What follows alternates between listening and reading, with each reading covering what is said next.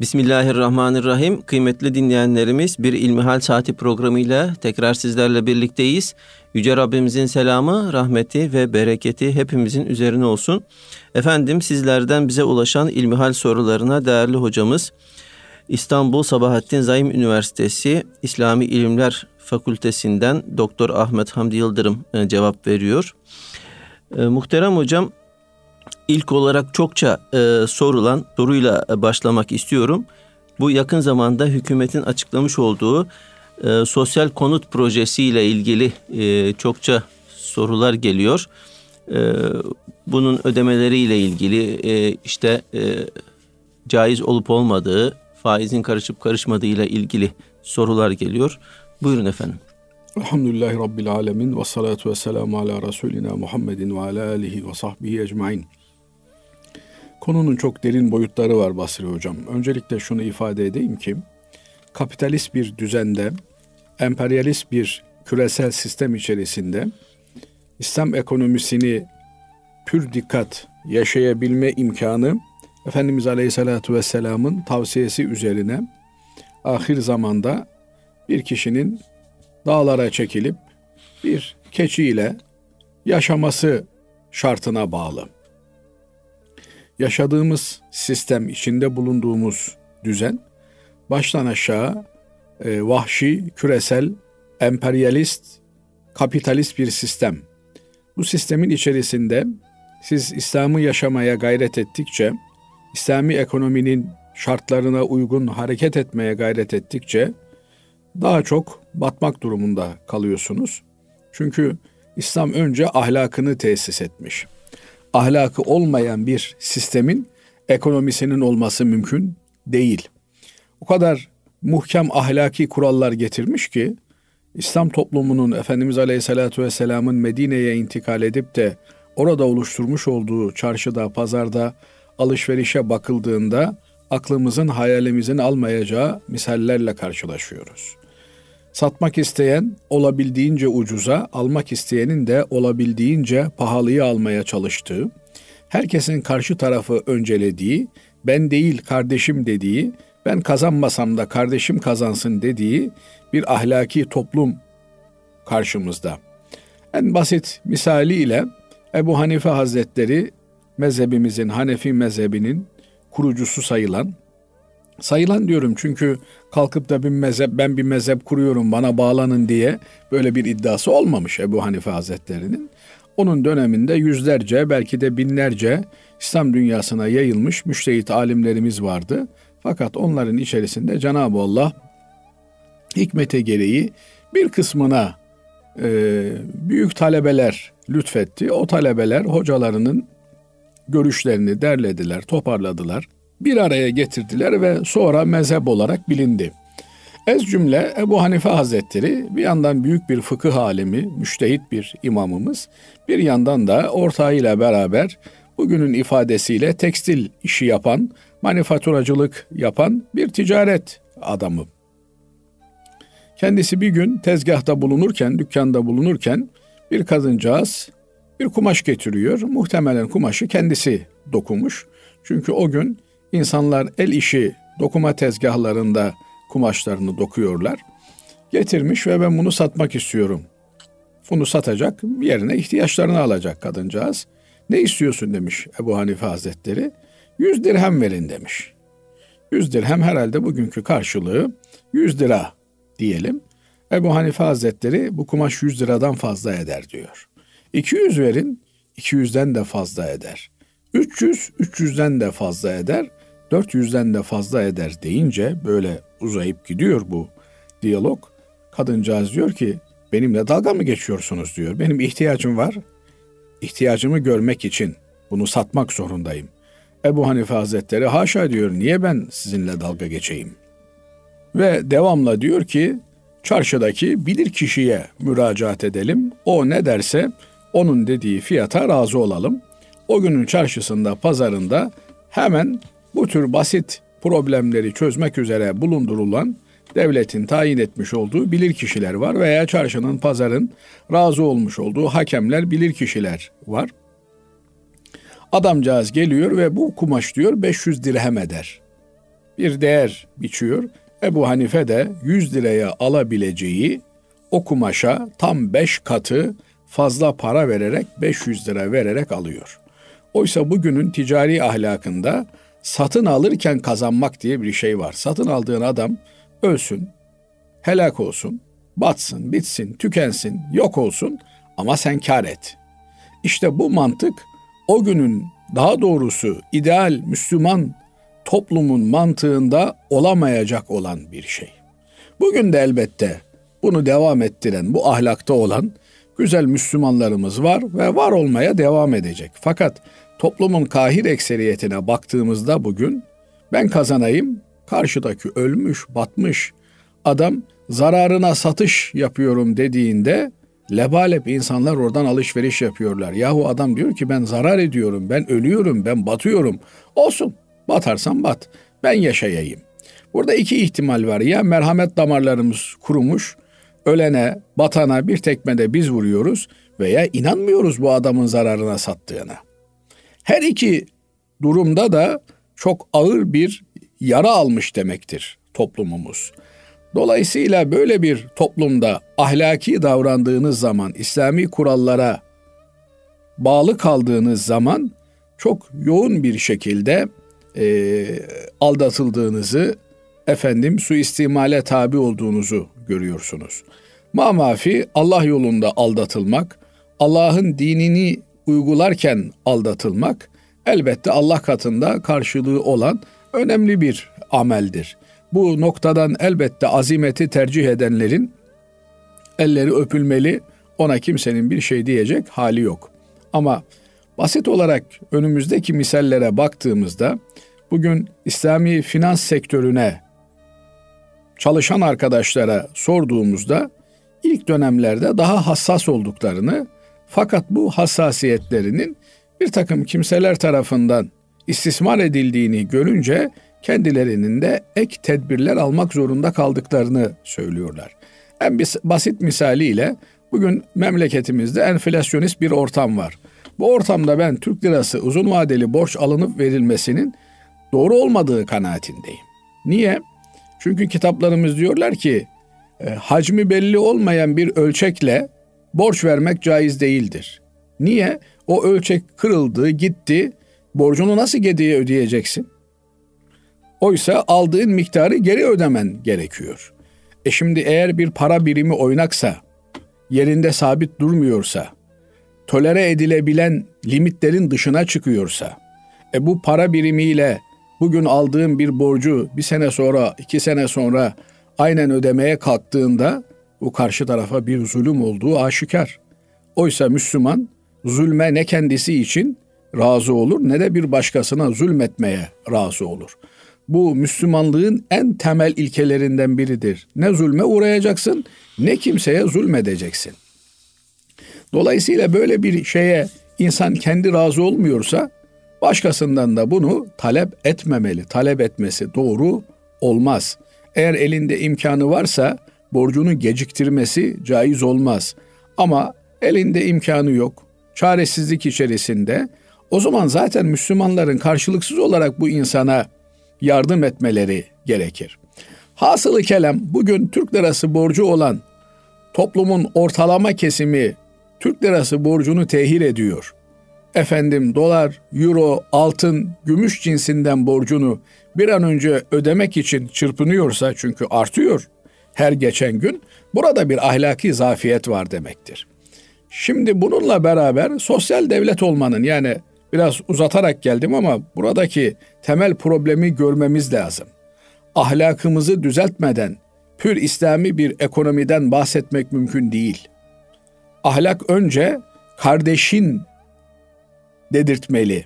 Nitekim Efendimiz Aleyhisselatü Vesselam kendi için sevdiğini istediğini kardeşi için sevip istemeyen, onu talep etmeyen kimse Müslüman olamaz diyor, mümin olamaz diyor. Şimdi biz bunu da yumuşatmışız. Kamil mümin olamaz. Kardeşim biz kamil mümin olmakla mükellefiz. Sen kar yapmak istiyorsan karşı tarafında kar yapmasına gönlün sıcak bakmak durumunda. Hasılı yaptığımız işlemlerde hep kendimize yontmak değil, orta yolu ben de kazanayım, karşı tarafta kazansın. Böyle bir ticaret olduğunda Allah'ın razı olduğu bereketli bir ticaret gerçekleşmiş olur. Binaenaleyh yaptığımız işlerde asıl maksadımızın Allah'ın rızası olduğunu görmemiz gerekiyor. Allah'ın razı olduğu şekilde ticaretse ticaret, evlilikse evlilik, efendim diğer muamelelerse hep Allah'ın rızasını gözetmekle mükellef. Maksat bir gönül kazanmak. Maksat beşeri olan ihtiyaclarımızı gel geç e, efendim gereksinimlerimizi karşılamanın çok ötesinde ebedi saadetimizi, ahiretimizi kazanmak olmalı. Şimdi bu girişten sonra ev artık herkes için bir ihtiyaç. Özellikle de Türkiye gibi soğuğun soğuk olduğu, sıcağın sıcak olduğu iklimlerde evsiz barksız bir hayat sürmek çok zor. Evet, sokaklarımızda evsiz barksız olanlar var ama onlar çok zor şartlarda e, efendim hayatlarını idame ettiriyorlar. Hayatın normal akışına da ters bir şey. Devletin e, bu insanlarımızı da işte e, kışın çetin geçtiği dönemlerde, karın fırtınanın olduğu dönemlerde kapalı alanlara alıp ısıttığı, efendim yıkadığı, pakladığı, temizlediği zaman zaman tanıklık yaptığımız bir mesele. Dolayısıyla evsiz yaşadığımız coğrafyada yaşamak neredeyse imkansız bir şey, bir ihtiyaç ev. Bu ihtiyacı karşılamak illa satın almak ile olmuyor. Kiralama suretiyle de insanın geliri varsa, bir evin kirasını ödeyebiliyorsa, bugün hakikaten birçok iş adamı, iş insanı satın almaya e, yönelmiyor. Oraya harcayacağı parayı kendisine sermaye yapıyor, ticaret yapıyor, efendim üretim yapıyor, kirada oturuyor. Fakat özellikle de sabit gelirli olan, efendim maaşla çalışan bir kimsenin başını sokacağı bir evinin olması hem e, fiziki bir e, zaruret olarak karşımıza çıkıyor hem de psikolojik bir zaruret olarak karşımıza çıkıyor. İnsanlar ev sahibi olmayı e, önemsiyorlar. Ev sahibi olmama e, bir takım psikolojik krizleri de beraberinde getiriyor. Her yıl başında işte ev sahibi ne kadar zam yapacak efendim diye e, insanlar tedirgin oluyorlar. Bu yönüyle ev sahibi olmanın önemli bir mesele olduğu, önemli bir mesele haline geldiği günümüzde devlet sosyal konut projesi yapmış ve belli şartları taşıyan kimselere ben bu konutları satacağım diyor. Aslında bu satacağım ifadesi normal bir satış değil Basri Hocam.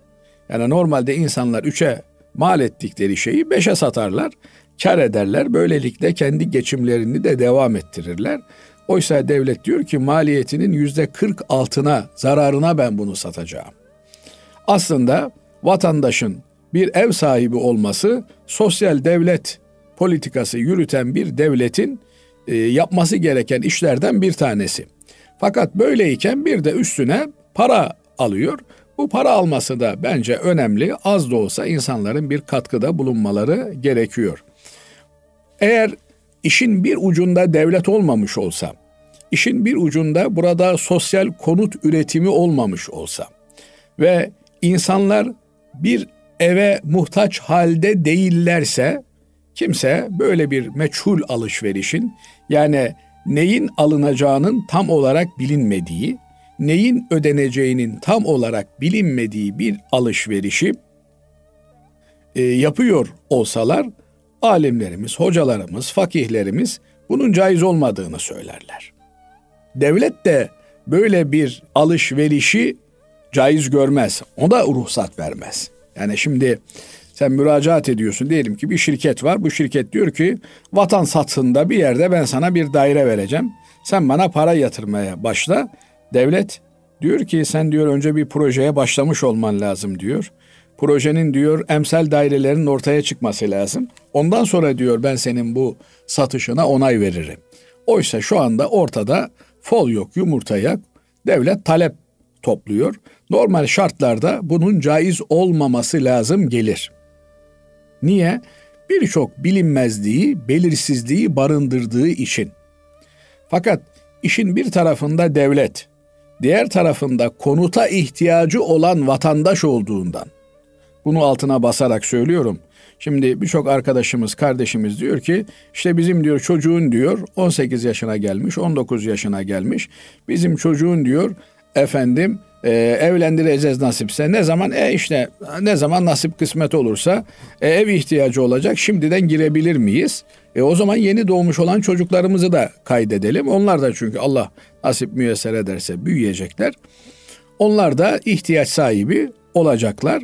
Hatta eşler planlama yapıyorlarsa işte üç çocuk sahibi olacağım, beş çocuk sahibi olacağım.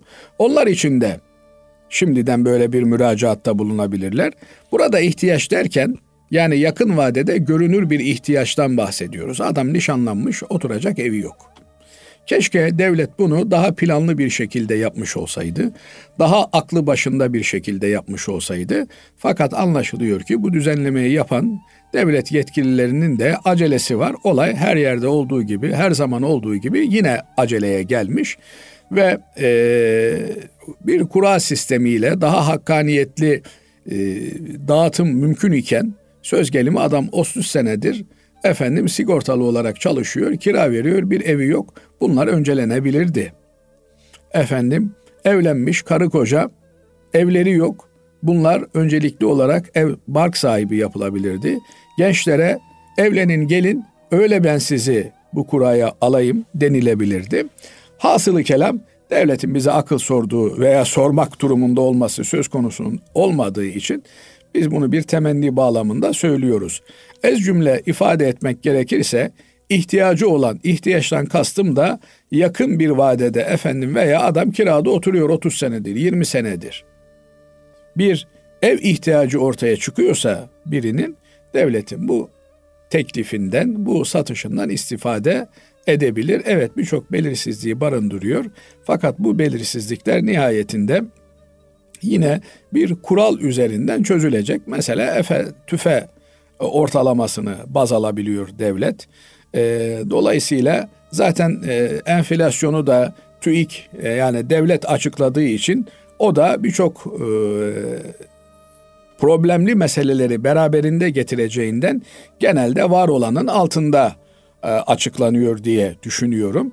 Böylelikle vatandaşın e, hakikaten bugünkü para birimi noktayı nazarından da değerinin altında sosyal bir konut edinmesi mümkün görünüyor.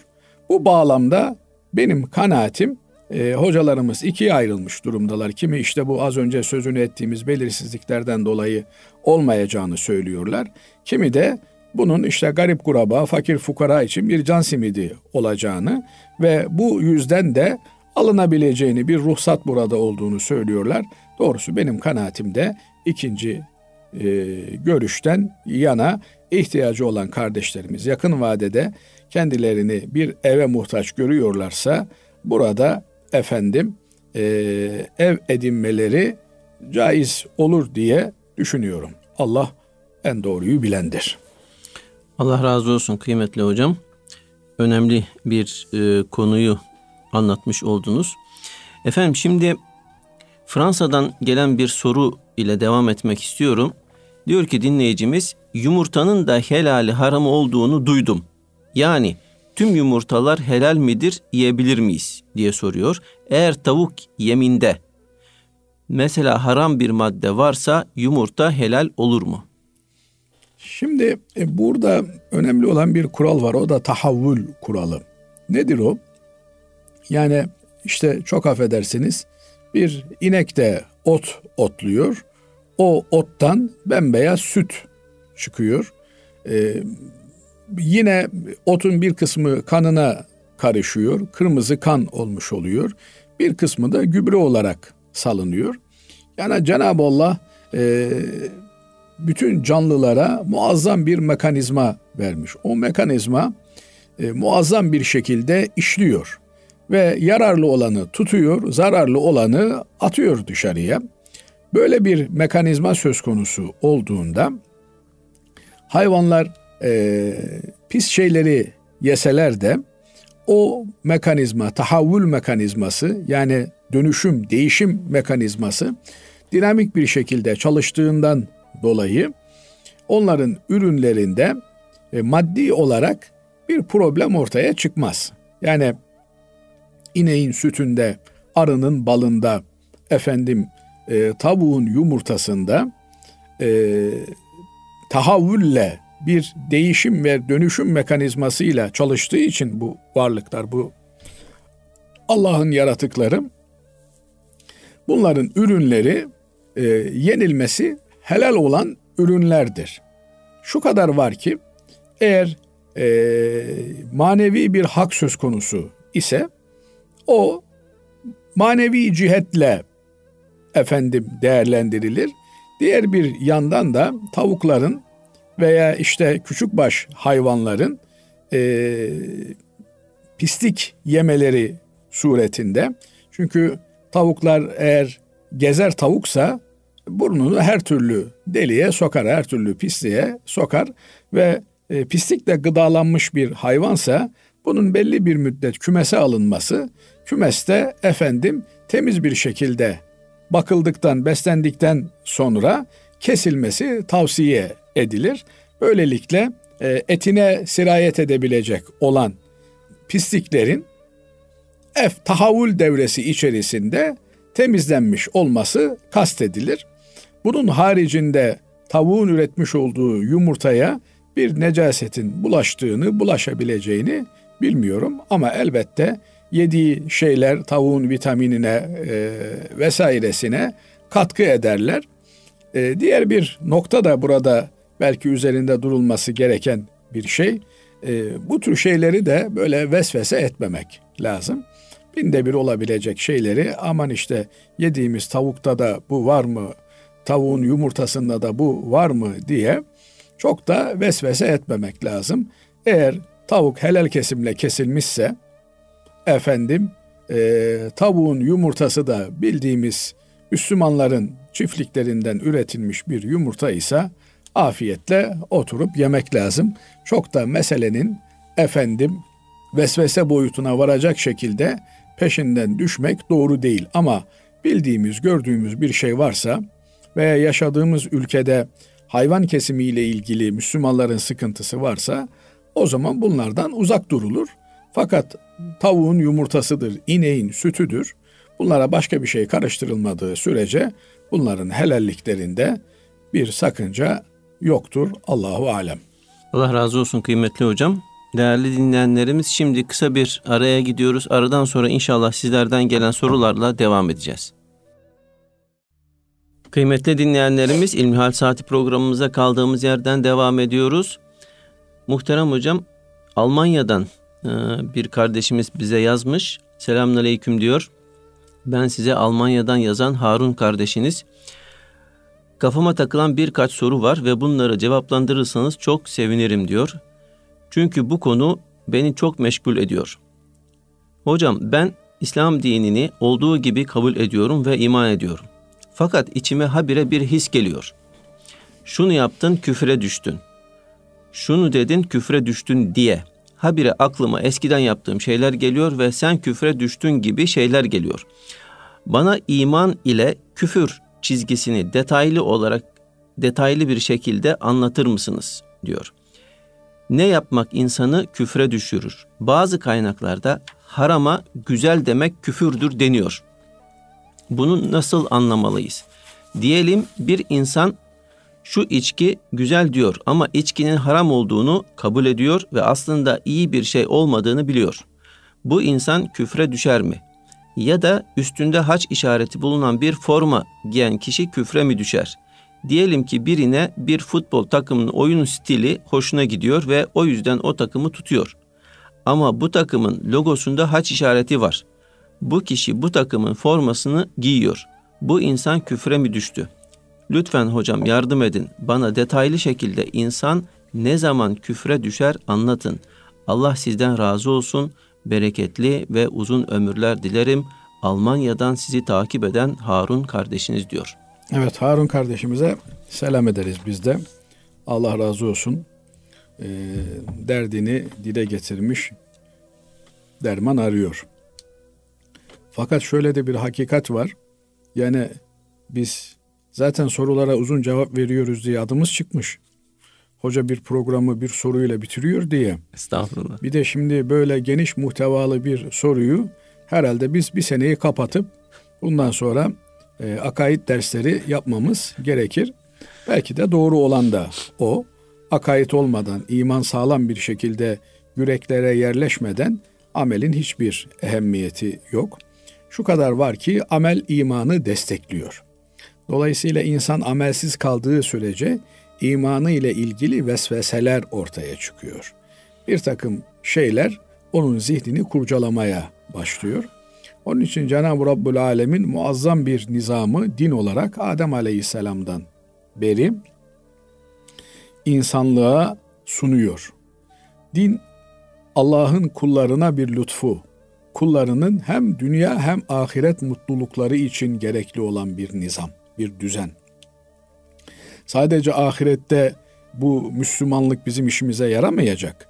Dünyada da Müslümanlığın bizim hayatımıza mutluluk getirdiği, saadet getirdiği muhakkak surette bilinmeli ve bu hissedilmeli. Onun için en güzel amel mümin insanın gönlüne, yüzüne sevinç koyabilmek.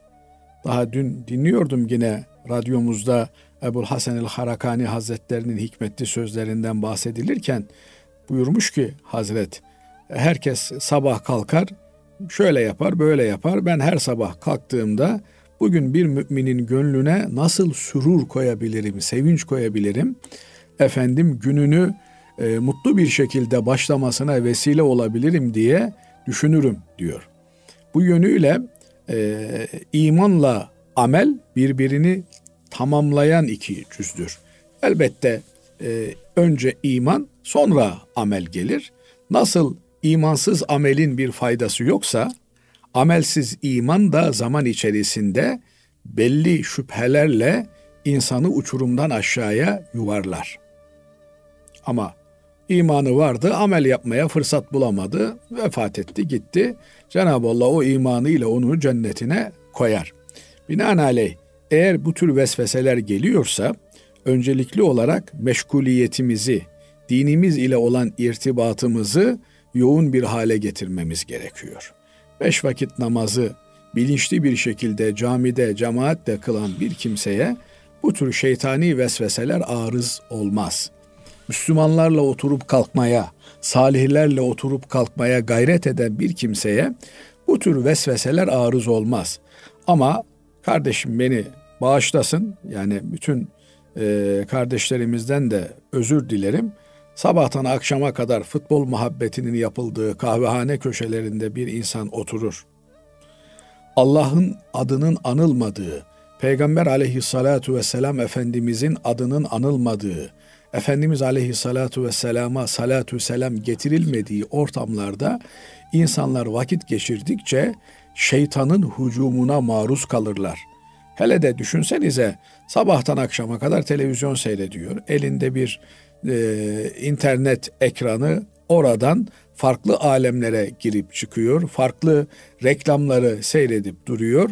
Böyle bir e, küfür bombardımanına maruz kalmış olan, böyle bir pisliğin devamlı surette üzerimize akın haline geldiği bir kanalizasyonda kalkıp da imani hakikatleri düşünmesi insanın çok zor bir şeydir. Onun için kendimizi kandırmamamız gerekiyor. Önceliğimizin Allah'a kulluk olduğunu, ibadet olduğunu idrak etmemiz gerekiyor. Bunu bize hatırlatacak kardeşlerle, arkadaşlarla, dostlarla beraber olmamız gerekiyor. Namazını kıldın mı? Hadi gel camiye namaza gidelim. Sabah namazında buluşalım, öğle namazından sonra buluşalım diye zaman ayarlarını namaza göre yapan dostlar, çevreler edinmeliyiz. Böyle olduğumuz zaman bu tür vesveselerden uzak hale geliriz. Fakat kardeşimizin sözünü ettiği yani iman ve küfür çizgisi e, çok net bir şekilde bellidir. E, küfür Allah'ı tanımamak demektir. İmansa Allah'a kul olduğunun farkında olmasıdır insanın. Şimdi Allah'a kul olduğunun farkında olan ve Allah'ın emirlerini baş tacı eden bir kimse hakiki mümindir. Fakat bir kimse e, Allah'ın hukukuna riayet etmiyor. Allah'ı tanımıyor. Allah'ın güzel dediğine güzel diyemiyor ise o zaman onun imanında sıkıntı var demektir. Allah namazı emretmiş, bu dönemde namaz mı olur diyor. Allah zekatı emretmiş, herkes çalışsın yapsın diyor Mekkeli müşrikler gibi. Ben niye kazandığımdan başkalarına vereceğim diyor. Eşkıya mısınız da gelip benim malımın kırkta birini istiyorsunuz diyor. Bu tür ifadeler Allah tanımamazlık anlamına gelir. Bu tür ifadeler malın, mülkün, her şeyin sahibinin Allah olduğunu kabullenmemek anlamına gelir ve adamı dinden imandan eder. Fakat böyle değil de dolaylı olarak çıkarımlarla bir insanın imanı üzerinde yorumda bulunmak çok tehlikelidir. Mesela adam demiş ki ben Lenin'i seviyorum. Ya belki adam Lenin'in sakal şeklini seviyor. Belki bıyığını seviyor. Belki burnunu seviyor. Buradan hareketle kardeşim Lenin Allah düşmanıydı. Allah düşmanını sevmek adamı Allah'a düşman eder. Allah'a düşman olan da gavur olur diye böyle uzun uzadıya önermeleri peş peşe dizerek bir çıkarsama yapmayı alimlerimiz çok yanlış olarak görürler. Kısaca şöyle derler teknik ifadesiyle lazimul mezheb feleyse bi mezheb. Bir görüşün çağrıştırdığı şeyler o görüşün kendisi demek değildir. Adam bir Hristiyan kıza aşık olmuş. E kızım sen oğlum sen Hristiyana aşık oldun. Demek ki senin damarlarında da Hristiyanlık var denmez. Binaenaleyh iman ve küfür net ifadelerle ortaya çıkar. Yoksa adam işte bu kardeşimizin sorduğu gibi bir futbol takımının evet futbol takımı ile meşgul olmak ne kadar doğru yanlış onu bir tarafa koyarak söylüyorum. Veya işte ee, bir şehri seviyor, Liverpool'u seviyor diyelim. İşte Liverpool'un e, ambleminde de haç işareti var. Sen ki Liverpool'u seviyorsun, oradaki kiliseleri de seviyorsun. Kiliseleri seviyorsun demek ki hala senin damarlarında Hristiyanlık var diye böyle e, uzun uzadıya devam eden cümlelerle adamı dinsiz, imansız yapmak çok yanlış şeylerdir. Zaman zaman alimlerimizin kitaplarında bu tür ifadeler bulunur ama bunlar kişiye yönelik şeyler olmaz. Yani Ahmet Liverpool'u seviyor. Liverpool'da da kiliseler var. Dolayısıyla kiliseleri seviyor demektir. Ahmet dinden imandan çıktı denmez. Fakat bazen böyle sarsıcı olsun diye efendim bir takım şeylerle ilgili bu tür ifadeler kullanılır. Bunlar ortaya söylenmiş sözlerdir. Bir Müslümanın şahsına, şahsi olarak bir Müslümana yönelik bu tür çıkarsamalar yapan kimsenin imanı tehlikeye girmiş olur. Çünkü biz biliyoruz ki e, en günahkar olanımıza bile Allah merhamet edip bağışlayabilir. Günahlarından dolayı birine lanet okumak mümkün değildir. Oysa günahı işlemek kadar yani şimdi adam Allah muhafaza etsin kumar oynuyorsa e kumarı oynadığına göre demek ki bunu caiz görüyor diye böyle e, cümleler kurarak sonunda da adamı dinden imandan çıkartmak bir takım dolaylı yollarla çıkartmaya göre daha mantıklı görülebilir. Fakat burada bile biz günah ayrı bir şey, günahı tasvip etmek ayrı bir şey. Adam bir işi yapıyordur. Efendim, yaptıktan sonra da pişman oluyordur. Öyle her gün yüzlerce defa tövbesini bozan, tövbeye devam eden insanlar var. Yani ne yapalım tövbemizi tutamadık diye tövbeden vaz mı geçelim? Bunlar hep şeytanın kandırmacaları olur. Bin kere de tövbeni bozsan bin bir kere tövbe etmeye muhtaçtır insan ve tövbe etmeye devam etmek lazım. Ama tövbeyle de tabi dalga geçmemek lazım. Her tövbede bir daha dönmemek üzere insan karar verir, azmeder. Bu şeytanla içimizdeki rahmani dürtülerin bir kavgasıdır. Son nefes önemlidir. Son nefesinde insanların nasıl gittiğini bilmediğimiz için kimseyle ilgili bir karar veremeyiz. İnşallah temenni ederiz ki biz de bütün Müslümanlarda, bütün insanlıkta iman üzere ölürler. Ama açıkça gavurluk yapan bir kimseye de ona da mücamele yaparak, şirin gözükmeye çalışarak yok efendim bu senin yaptığın gavurluk değildir demeyiz. Fakat Dolaylı olarak da imanını bildiğimiz, camide beraber namaz kıldığımız bir kimseye efendim sen filan partiye oy verdin, e, tırnak içerisinde Müslümanların partisine oy vermedin, dinden imandan çıktın denmez. Belki adam bilmediğinden dolayı, belki efendim bir takım e, farklı gerekçelerle e, bir tarafta yer almış olabilir. Her şeyi getirip de sonunda bunun e, çıktığı nokta burasıdır diyerek iman meselesine bağlamak doğru değil. Allah muhafaza etsin. Öyle olsa adam bir çikolata markasını seviyor. Kardeşim bu çikolatayı kim yaptı? Belçikalı bir gavur yaptı. O sen demek ki gavurları seviyorsun. Sen bu çikolatayı yedin dinden çıktın. Şekline döner ki iş bu vesveseden başka bir şey değil. İnsan üç şeyle dinden çıkar. E, dinden bilinen, herkesin bildiği, kendisinin de bilmek durumunda olduğu bir hakikati inkar ederse, dini değerleri efendim tahfif ve tezif ederse, mesela işte kurbandır. Kurban vacip bir ibadettir. En sert hüküm ile genelde cumhur arasında Ebu Hanife hariç mezhep imamlarımız sünnet olduğunu söylerler. Ama bir kimse sünnet de olsa kurbanla e, dalga geçer bir ifade kullansa adam dinden imandan çıkar. Allah muhafaza eylesin. Veya dini mukaddesatlara karşı fiili bir hakarette bulunursa o zaman e, dinden imandan çıkar.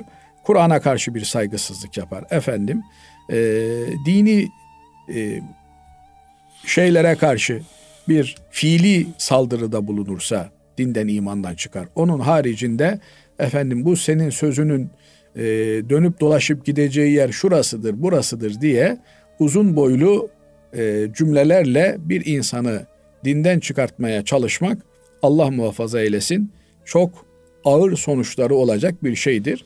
Kardeşimiz de bu açıdan rahat olsun. Fakat bu kardeşimize de, bütün kardeşlerimize de, kendimize de tavsiyemiz olabildiğince Müslümanlarla beraber oturup kalkmak, salih, güzel, iyi insanlarla bizi Allah'a yakınlaştıran, ahireti hatırlatan kimselerle, ortamlarla bulunmaya gayret etmek gerekir. Evet, Allah razı olsun değerli hocam. Efendim şimdi bir e, anladığım kadarıyla hanım izleyicimiz e, bize uzunca bir e, mail yazmış. Muhterem hocam Esselamu Aleyküm diyor. Abim de ben de dersliyiz. Fakat o zaman içinde tesbihat ve sohbetlerden uzaklaştı. Namazlarını kılıyor fakat bazen sünnetini atlayarak da kılabiliyor.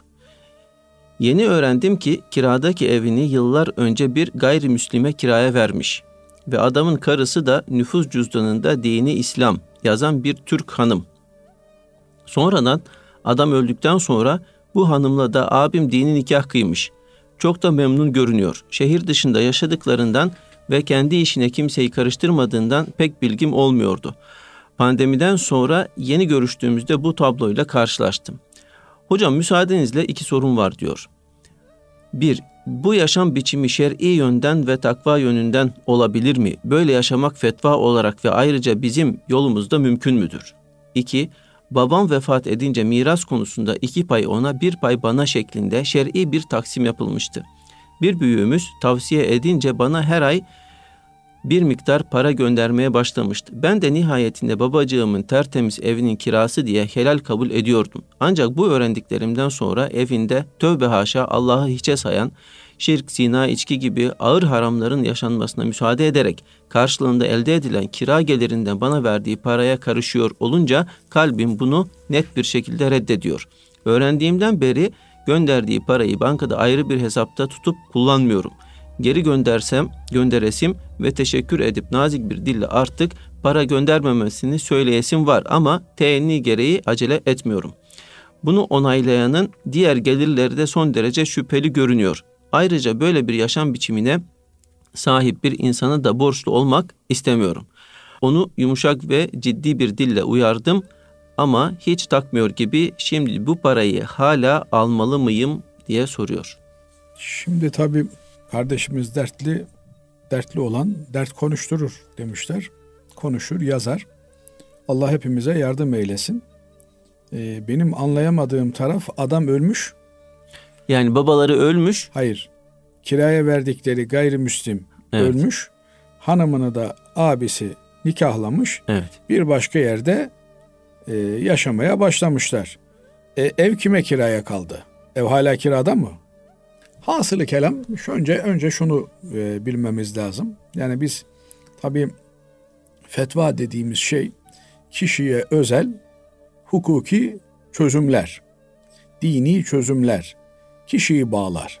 Birinin fetvası hocaya gittim hoca bana şöyle dedi e, senin de aynı derdin var sana da böyledir demek tıpkı benim başım ağrıyordu doktor X ilacını verdi senin de başın ağrıyorsa aynı ilacı al demek gibidir. Tedavide, fetvada efendim danışmanlıklar da kişiye özeldir. Bu yönüyle danışanla danışılan birbirlerini tanıyor olmaları gerekir. Özellikle de danışılan kimsenin muhataplarını çok iyi tanıyor olması gerekir ki yanlış bir şey olmasın. Bizim bu programda yaptığımız kardeşlerimizin sorularına genel geçer ortalama cevaplar vermek. Kişiselleştirmeden cevaplar vermek. Çünkü takdir ederler ki değerli dinleyenlerimiz, izleyenlerimiz e, nasıl uzaktan tedavi olmuyorsa uzaktan fetva ile çözüm üretmekte olmaz. Önce şunu söyleyelim. E, kiraya verdiğim evdeki kiracıların veya kiraya verdiğim dükkandaki e, iş sahibinin ahlaki yaşantısı beni ilgilendirir mi? Öncelikle bu mesele önemli bir meseledir. Elbette Müslümanlar olabildiğince ticaretlerini kendi aralarında yapmaları gerekir. Efendimiz Aleyhisselatü Vesselam'ın bir hadisi nakledilir. Mümin senin yemeğini yesin. Benim bundan anladığım yani müminlerle ticaret yap, senin paran onlara kalsın. Ee, ürettiğin şeyi müminler alsınlar. Geçen öyle tam tesettürlü abimizin bir tanesi e, hanım kıyafetleri üretiyor. Böyle e, baktım elhamdülillah dedim ya bunu giyen demek ki Müslüman insanlar olacak. Müslüman insanların parasına talip bu abimiz. Bu ne büyük bir şeref, ne büyük bir ibadet. Bir de düşünün adam Müslüman olduğunu söylüyor ama yatak odasında giyilmeyecek kıyafetleri millete dış kıyafet olarak giysin diye satıyor, pazarlıyor, ticaretini yapıyor, reklamını yapıyor. E kardeşim nasıl Müslümanlık bu? Yani Müslümanlığı sadece ibadete hasretmek, ticarette gavur bir mantık yürütmek Allah katında geçerli bir din değil. Müslümanın ticareti de Müslüman olacak, ziraati de Müslüman olacak, efendim e, evliliği de Müslümanca olacak, hayatının her alanı Kul inne salati ve mahyaya ve memati lillahi rabbil alemin. De ki şüphesiz namazım, e, hayatım ve ölümüm hepsi Allah içindir. Yani ölüyorsan Allah için öleceksin, yaşıyorsan Allah için yaşayacaksın. Öyle gavur gibi yaşayıp, gavur gibi ticaret yapıp, efendim Allah'ın dinine isyan olan ürünleri üretip ondan sonra beş vakit camiden çıkma bunun hiçbir anlamı yok. Onun için e, gıpta ettim. Yani bunu giyen insan dört dörtlük bir Müslüman. Demek ki bu adam da ona talip. Elbette bu hassasiyetimizi korumamız lazım. Efendim evimizi birine kiraya veriyorsak onun da bizimle aynı hassasiyetleri taşıdığı, taşıyor olmasına hele de beraber oturuyorsak dikkat etmemiz lazım. Fakat kimsenin tırnak içerisinde ahlak bekçiliğine soyunmamız, tecessüs yapmamız doğru değil. Evinde ne yapıyor, ne ediyor, kiminle evliymiş, evli olduğu kadının iman derecesi neymiş vesaire bunlarla ilgilenmek durumunda değiliz. Elbette e, biriyle evli olması önemli. E, yoksa e, yani her akşam başka bir erkeğin başka bir kadının gelip gelip gittiği bir e, evden bahsetmiyorum. Ama e, karı koca hayatı yaşayan ve kendi inançlarına göre de bir e, birliktelikleri olan kimsenin hangi nikah dairesinde siz nikahlarınızı kıydınız diye e, ardına düşmek de doğru değil. Fakat kardeşimiz öğrenmiş ki bir gayrimüslim bir Müslümanla kimliğinde Müslüman yazan bir kadınla evlilik hayatı yaşıyormuş. Parayla imanın kimde olduğu belli olmaz Basri Hocam. Sen evi verirken böyle bir niyetle vermemişsen, sonradan öğrenmişsin. Oradan adamlar senin evinde oturduğu sürece sana ödedikleri kirada bir problem olmaz. Ama orayı e, ahlaken kabul edilemez bir şey için kullanıyorlarsa sana düşen de bir an önce orayı tahliye ettirmektir. Binaenaleyh bu kardeşimiz bu kiraları anasının ak sütü gibi kullanabilir, ihtiyaçlarını giderebilir. Bu yönüyle bir vesveseye, bir tereddüte düşmesi gerekmez. Diğer taraftan böyle bir kadın ki herhalde e, abisinin hanımını işte önceden gayrimüslimle evli olan e, Müslüman e, kadının ahlaki duruşunu da benimsemediğinden abisinin böyle bir kadınla evliliğini de yadırgıyor. Fakat şunu da unutmamak gerekiyor ki evlilik müessesesi farklı bir müessesedir. Yani evlilikte asıl olan eşlerin birbirlerinin haklarına ve hukuklarına riayet etmeleridir. Efendim kadın evliyadan, adam evliyadan ama geçinemiyorlar. Böyle bir evlilik olmaz. Kadın eşkıyadan, adam evliyadan ama geçiniyorlar, mutlular, huzurlular. Evlilikten maksat da bu zaten. İnsanların birbirleriyle efendim uyum içerisinde olmaları, fiziki ve ruhi bütünlüğü kazanmaları. Binaenaleyh eğer abisi yengesiyle mutluysa, bahtiyarsa, yengesinin de bir dinsizliği yoksa, bir günah işlemiş, tövbe etmiş diyelim. Tövbe kapıları sonuna kadar açık. Belki kadıncağız dua etmiş, duaları kabul olmuş. Belki öbür adamın e, imanı var ama deklare edememiş. Dolayısıyla bir Müslüman hep iyi cihetlerine bakmak durumunda. Eğer bir insan bir yanlış yoldaysa o da bir çözüm üretebiliyorsak ona tebliğ yapma hakkımız var. Çözüm üretemiyorsak mesela kadıncağız e, ölmekle böyle bir evliliği devam ettirmek arasında bir tercihte kalmışsa ölürsen öl, ayrıl deme lüksümüz yok. Bunlar gerçekli çözümlemeler olmaz. Dolayısıyla bir insanın derdiyle dertlenmek hakikaten onun derdine çare olmak ile mümkündür. Yoksa dışarıdan efendim tenkit etmek kolay bir süreçtir. Bence e, bunu bir fırsat bilmeli bu kardeşimiz. Abisiyle olan hukukunu korumalı. Belki abisinde bulamadığı sıcaklığı bu kadıncağız da yengisinde bulacaktır. Biz son nefesine kadar bütün insanları potansiyel Müslüman olarak görmekle mükellefiz. Her an en azıllı gavur bile Müslüman olabilir ve onun Müslüman olması için daha iyi bir kaliteli Müslüman olabilmesi için elimizden gelen gayreti yapmamız lazım. Bu kardeşimize yakışan da abisiyle görüşmesi, etmesi, yengesini dinlemesi, belki e, onlara faydalı olabileceği alanlar olabilir. Çünkü akrabalık bağı hiçbir şeye benzemez. Akrabalık bağlarını güçlü tutabildiğimiz sürece toplum diri olarak, dinamik olarak kalır. Bu kardeşimizin de doğrusu yapması gereken e, bu kirayı da alıp kullanması, abisiyle olan hukukunu da düzeltmeye gayret etmesi olacak. Allahu alem.